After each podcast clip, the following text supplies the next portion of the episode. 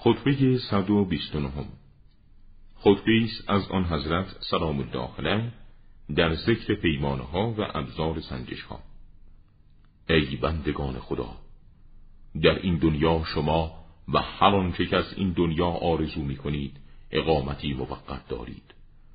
وام دارید مورد مطالبه. مدت عمر شما رو به کاهش است و هر عملی که انجام می دهید در مجرای ضبط بسا تلاشگری که تباه شد و تکاپوگری که در خسارت افتاد. شما در زمانی قرار گرفتید که بر اعراض مردم از خیر روی آوردن آنان به شر میافزاید. همچنان طمع شیطان برای گمراه ساختن مردم رو به زیادت است. همکنون روزگار تقویت شدن وسایل آن خلیص نابکار برای تباه ساختن فرزندان آدم است و فراگیر شدن نیده بازی و سلطه او بر شکارش.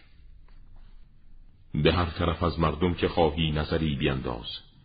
آیا خواهی دید جز فقیری که به سختی با فقر و تنگ دستی دست به گریبان است؟ یا دولتمندی که نعمت خداوندی را مبدل به کفر نموده؟ یا بخیلی که بخل و امتناع از ایفای حق خداوندی را فراوانی ثروت تلقی نموده است؟ یا گردن کشی که در گوشش از شنیدن پندهای سازنده سنگینی است؟ کجا رفتند اخیا و مردم نیکوکار شما و کجایند آزادگان و رادمردان شما و کجا رفتند آنان که در داد و ستدهای خود نهایت پرهیزکاری را داشتند و در راه و روشهای خود از پاکیزگی ها برخوردار بودند. آیا نچنین است که آنان از این دنیای پست رخت بربستند و از این گذرگاه موقت و تیره درگذشتند؟ و شما در میان جمعی از مردم پست و دون صفت ماندید که به جهت پستی آنان و لزوم اعراض از ذکرشان لبها برای توبیخ آنان به هم نمی‌خورند.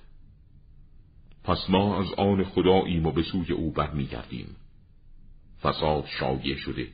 نه انکار کننده ای برای فساد است که زشتی ها را تغییر دهد و نه بازدارنده ای از فریدی ها که از ارتکاب آنها جلوگیری نماید. شگفتا با این حال می‌خواهید در عالم قدس به همسایگی خداوندی نائل شوید و از عزیزترین اولیای خداوندی نزد او باشید. نه هرگز. خدا را در باری بهشتی که به نیکوکاران عنایت خواهد فرمود نمی‌توان فرید داد و هرگز به رضایتهای خداوندی بدون اطاعت او نمی‌توان نائل شد. لعنت خدا بر کسانی باد که به نیکیها امر می‌کنند خود آن را ترک مینمایند. از منکر و زشتی ها نه می کنند و خود مرتکب آنها می شوند.